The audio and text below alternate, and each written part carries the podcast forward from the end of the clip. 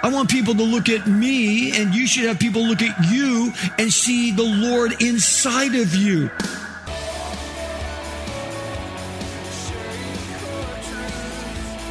Welcome to Core Truth Radio, a radio ministry of Core Church Los Angeles with pastor and Bible teacher Steve Wilburn. Pastor Steve will be teaching the Word of God with truth from the Bible. For more information, go to corechurchla.org. That's corechurchla.org. Now here's Pastor Steve with today's Core Truth. We're going to be in Ephesians chapter 5. And I entitled this message, Get Up and Go. Get up and go. Well, that's something that I think we all do every day, do we not? I mean, we get up out of bed and we go. And I hope that since you have been going all day, you can stay awake through this message here tonight. But to get up in the morning means to arouse from your sleep, right? It's to stir yourself. It's to get yourself ready. And then, of course, to go means to change from doing nothing to doing something. So really, both of these words are very similar, the get up and the go. They both are action words, and they both encourage us to move. They both require involvement. They both require us to just do something. And one thing for sure, if we're going to have any impact on the world in which we live that's filled now with fear and COVID and all the other things, we can no longer be, as believers, asleep in the light and awake in the dark. Yes, we must all wake up and arise from any spiritual slumber that some of us maybe have fallen into. You know, in the fairy tale about Rip Van Winkle, it was said that he laid down to take a nap, and he slept for 20 years. I wonder if that is any different for certain Christians who have chosen to never really live out their faith. I wonder if they, too, will not wake up after being a believer for 20 years and realize that possibly they wasted and squandered some of their life. How sad if the day we walk into heaven, we only had the same impact that Sleeping Beauty had when she slept for, 100 years. And she had no impact. And speaking of sleep, most of us use our phones as an alarm to wake up. At least I do. But remember how we used to have alarm clocks that we used to set. But for those that have everything, maybe this Christmas you could buy them what's called the bacon clock. The bacon clock, it wakes you up to not only the sound, but the smell of cooking bacon, okay? Yeah, that is kind of cruel and unusual punishment, though, because once you wake up and there's no bacon, I mean, it's kind of like, oh my goodness, I'm smelling the bacon. I just don't have the bacon. Okay, well, so much for waking up from our physical sleep. But what about our spiritual sleep? What can we do to wake up the inner man or the inner woman inside of us spiritually? Because it's so easy to become spiritually sleepy, especially when stuff is going on around us like it is in our lives here today, especially when we see how busy life itself can be. That's when we can forget our real purpose as believers here this side of heaven. We are all called to be vessels of honor that God has desired us to be. Now, a vessel that God wants us to use, He wants to use us because we need to be ready to speak of His glories of our relationship with Him. Now, if we don't speak of these glories of the relationship with God, then who else would speak of those glories? If His own children aren't speaking of them, who else would do that? You know, maybe us as believers, sometimes we can forget that Christianity was not just meant to be a spectator sport. Being a Christian puts us involved with what the work is that God wants to do here on this side of heaven. Yes, for God never called us to sit on the sidelines of life and simply watch our world go by us, you know, as it continues to, at this point, is spinning out of control. See, God has always desired his people, and that is those of us who are called by his name, to awake and to arise. And as we look at the book of Ephesians, or just take a little snapshot out of the book of Ephesians. So let's look at our first point here, be imitators of God. As we read here, starting in verse 1 of chapter 5, it says, "Therefore be imitators of God as beloved children, and walk in love, just as Christ also loved you and gave himself up for us, an offering and a sacrifice to God as a fragrant aroma.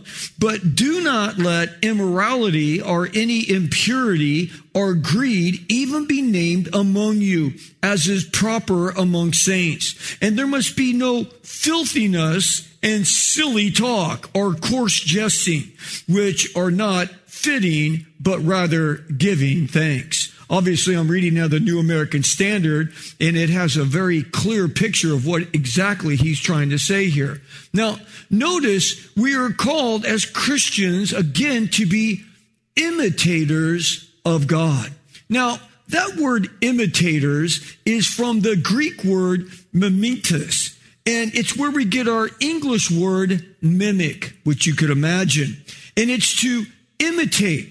It's to act in the same way. That's how we are called to live our lives. Now, understand, those who have rejected Christ as their Savior, those who are not believers, they're not called to do this. They're not called to imitate God. They can do whatever they want to do. However lifestyle they want to live, they can do whatever. They can choose to live in any sin that they desire to live in. But obviously, in the end, they're going to have to stand before God. And the Bible says that they will be judged for everything that they have done, everything that was good and everything that was bad.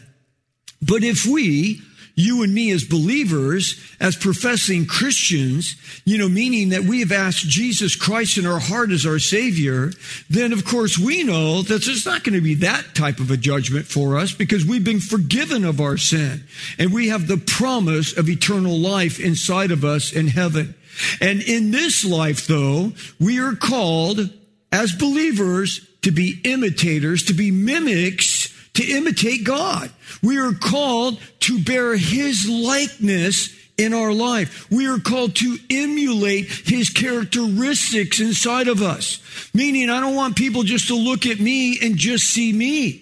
I want people to look at me, and you should have people look at you and see the Lord inside of you. Something more than what's just you. Yes, people should be able to look at our actions, which we call the fruit of our life, and see what our God really looks like by looking at us. That's pretty crazy, isn't it?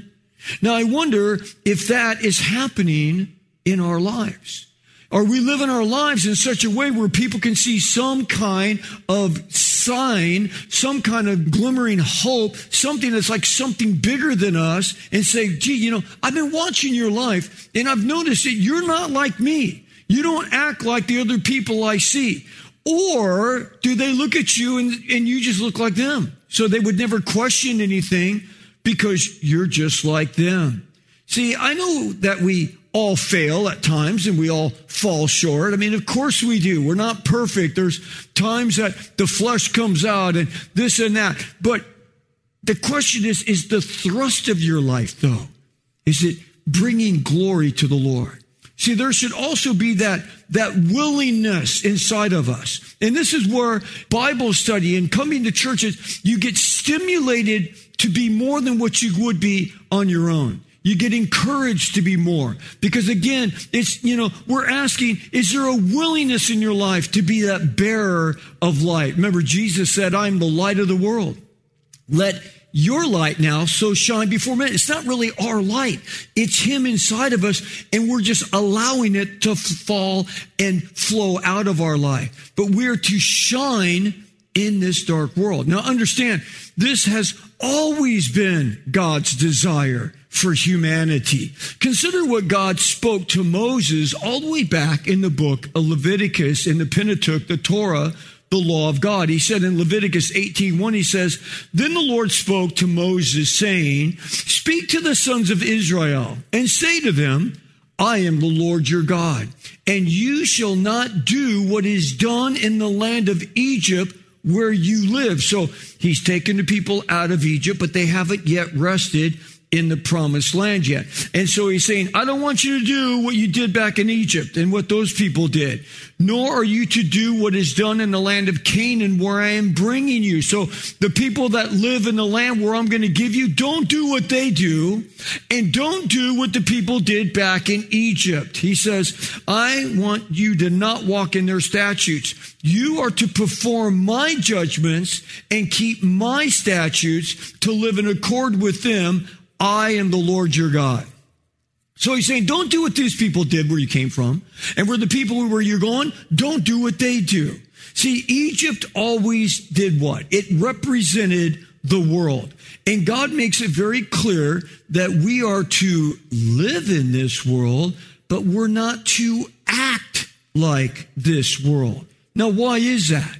Again, because our lifestyle, the way that we live on a day in and day out basis, the way that we act is what separates us from this world. And that's what empowers the message that's within us. See, Jesus said when giving the Sermon on the Mount in Matthew chapter 5, verse 48, he says, you are to be perfect as your heavenly Father is perfect.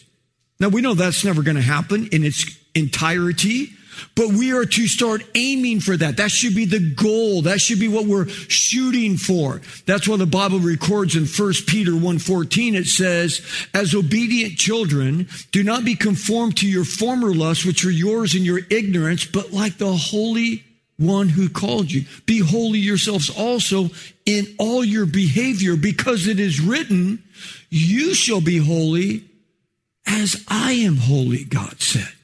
So the desire, not that it always happens in perfection, of course, because it's not, we're going to mess up at times, but our thrust of our life should be, I want to be like Daddy. I want to live like him, act like him, talk like him, be like him. Okay, so we're going to mess up every now and then. But what about the rest of the time? What about the 80% of the other time, or the 75% of the time, or the 90% of the time? See, we want that to be our calling card, where we are holy even as he is holy. And when people see us different than them, that's, again, what empowers our message. Because anyone, any dead fish can float downstream, right? It's like the river or the current's going. Yeah, dead fish, he's just floating down like everyone else. So we're in this dead world, and if you're going to get caught up in the current of the world, you're going to float down like everyone else. But it takes a live fish to swim against the current.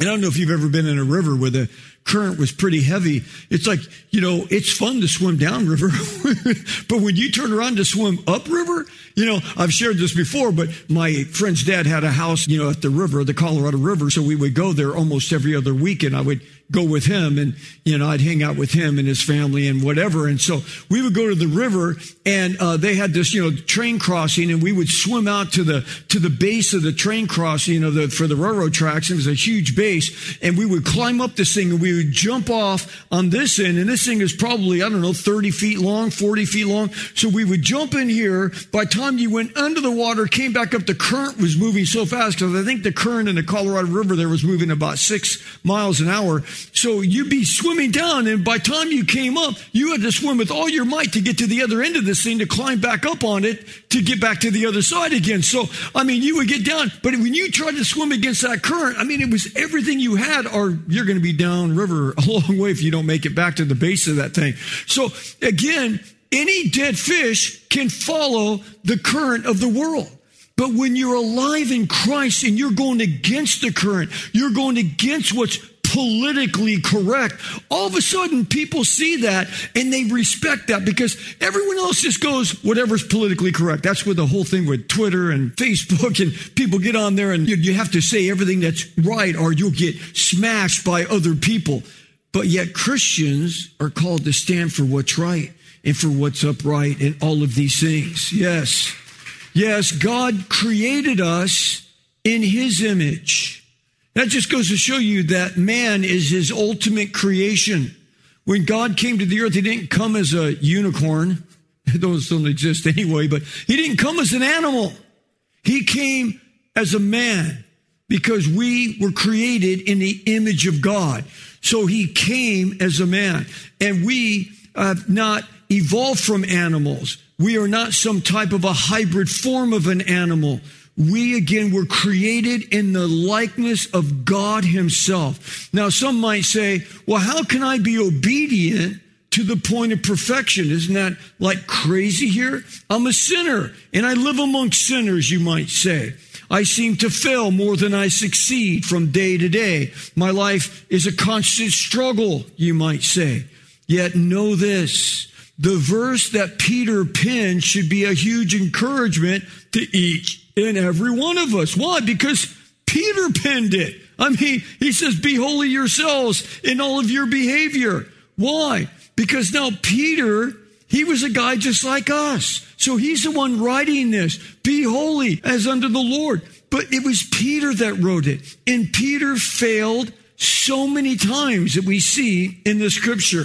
He had many flaws, you could say. I mean, Peter was flamboyant. He was definitely on the impetuous side. And he had a unique ability of putting his foot into his mouth. He always seemed to say the wrong thing at the wrong time. I guess you could say he had a case of hoof and mouth disease, okay, because he always put his foot into his mouth. But think about the day that the Holy Spirit of God directly spoke in and through Peter and gave him great insight into who Jesus was. You know, it's like going to Caesarea Philippi. It's just a, really cool place in Jerusalem. So you walk up to Caesarea Philippi and there's all these carvings on the top and in this whole cliff and everyone's worshiping and burning incense and all of these things. So you walk up and you think, oh man, look, and they're worshiping all these different gods and everything. And that's where Jesus turns to his disciples and say, well, who do the people say that I am? And they say, well, some say, you're Jeremiah, Elijah. They say you're one of the prophets. He goes, oh, okay. Well, who do you say that I am? So now Jesus is making it personal. Who do you guys, you've been walking with me. You've seen miracles. You've seen all kinds of crazy stuff happen. Who do you say that I am? And it was Peter that steps up and says, you're the Christ.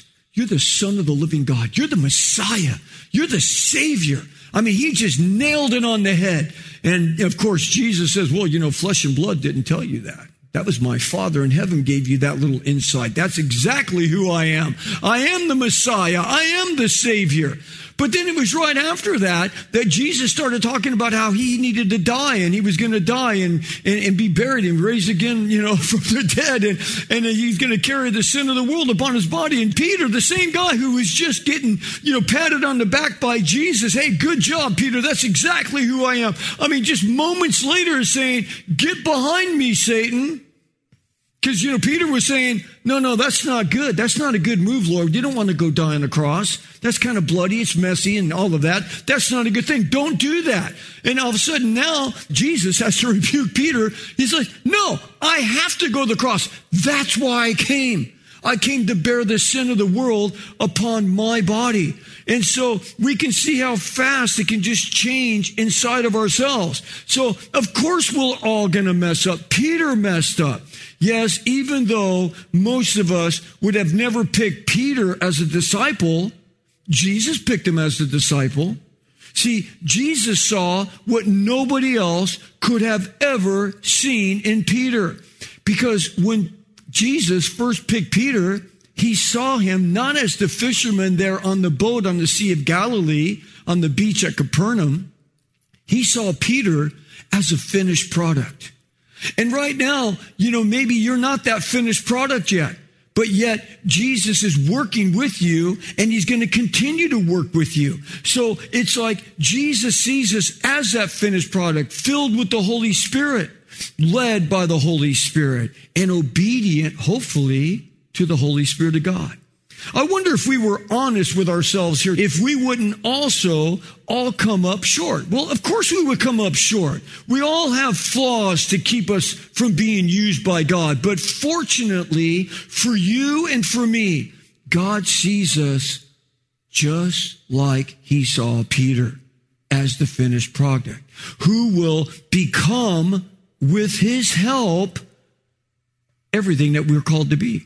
That's what I love so much about Philippians 1:6, where he says, look, I'm confident, I know that I know this very thing, that God, who began a good work in me, he's going to complete that work in me until the day I get home to be with Christ Jesus. Yes, Peter had many up and down experiences in his life. Maybe Peter's life would resemble a roller coaster, high highs and low lows. Yet Peter, guess what? He made it. He made it to the end, and he finished strong. In fact, he finished so strong that church history tells us that when they crucified him, he says, I am not worthy to be crucified like my Lord. So he was crucified upside down, because he loved his Lord so much. And God used him boldly. Yes, in the same way that God used Peter, God can use us. But part of God's calling is for us to imitate him, to be an example of Christ in our everyday life to the everyday people that are around us. I have to catch myself at times, something will start happening and, things start getting set up and you start getting a little hot under the collar. You don't like what's happening, this, that, and whatever. And then you can feel yourself like, the hair is starting to kind of, get a little, and I have to catch myself and like, okay, I have to, watch what I say here. I have to, because I don't want my flesh just to come out. I need to be careful. When my neighbor reacts or says something to me and I kind of want to like, oh yeah, well, sure. Okay, no problem. I want Christ to be seen in my life. Verse 2 says to walk in love. That's not easy. It's easy to walk in love around people that love you, right? But he's not asking us just to walk in love around people that love us. It's like, hey, if you love those who love you, what work was that? I mean, even the worst sinner does that. I mean, he takes care of the people that love him.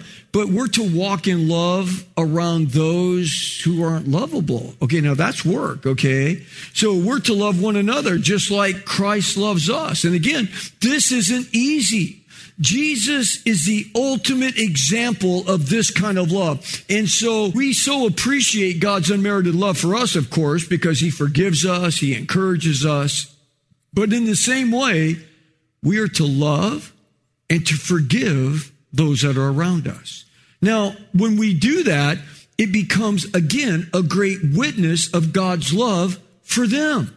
As people will wonder, why are you being so loving and so kind? When you forgive someone who obviously doesn't deserve your forgiveness and you forgive them, do you think that's just a pat on your back? No, it shows like they know you're a Christian. You talk about Christ, and when you do Christ-like stuff, it empowers the message. So people can mock you for being a Christian. People can laugh at you for being a Christian. People can do all these things because you're a Christian. But when it comes time to when the chips are down in their life, and the chips will be down in their life at some point, right? Because the chips are down in everyone's life at some point. They will come to you. Are you going to go to your party animal buddies when you have tragedy in your life? They're as messed up as you are. You're not going to go to them. You need to go to someone who's got a life that's stabilized. And that's what living the life and imitating Christ gives us, that open door, so that it opens the door so those very cold hearts can hear the good news of a God in heaven that loves him. Thanks for joining us for Core Truth Radio. You've been listening to pastor and Bible teacher Steve Wilburn of Core Church Los Angeles. If you'd like to hear more messages by Pastor Steve, download the Core Church Los Angeles free app. Core Truth is sponsored by and is a listener-supported outreach of Core Church LA. If you've been blessed by this program, consider supporting our radio ministry by texting Core Church LA, all one word, to 77977.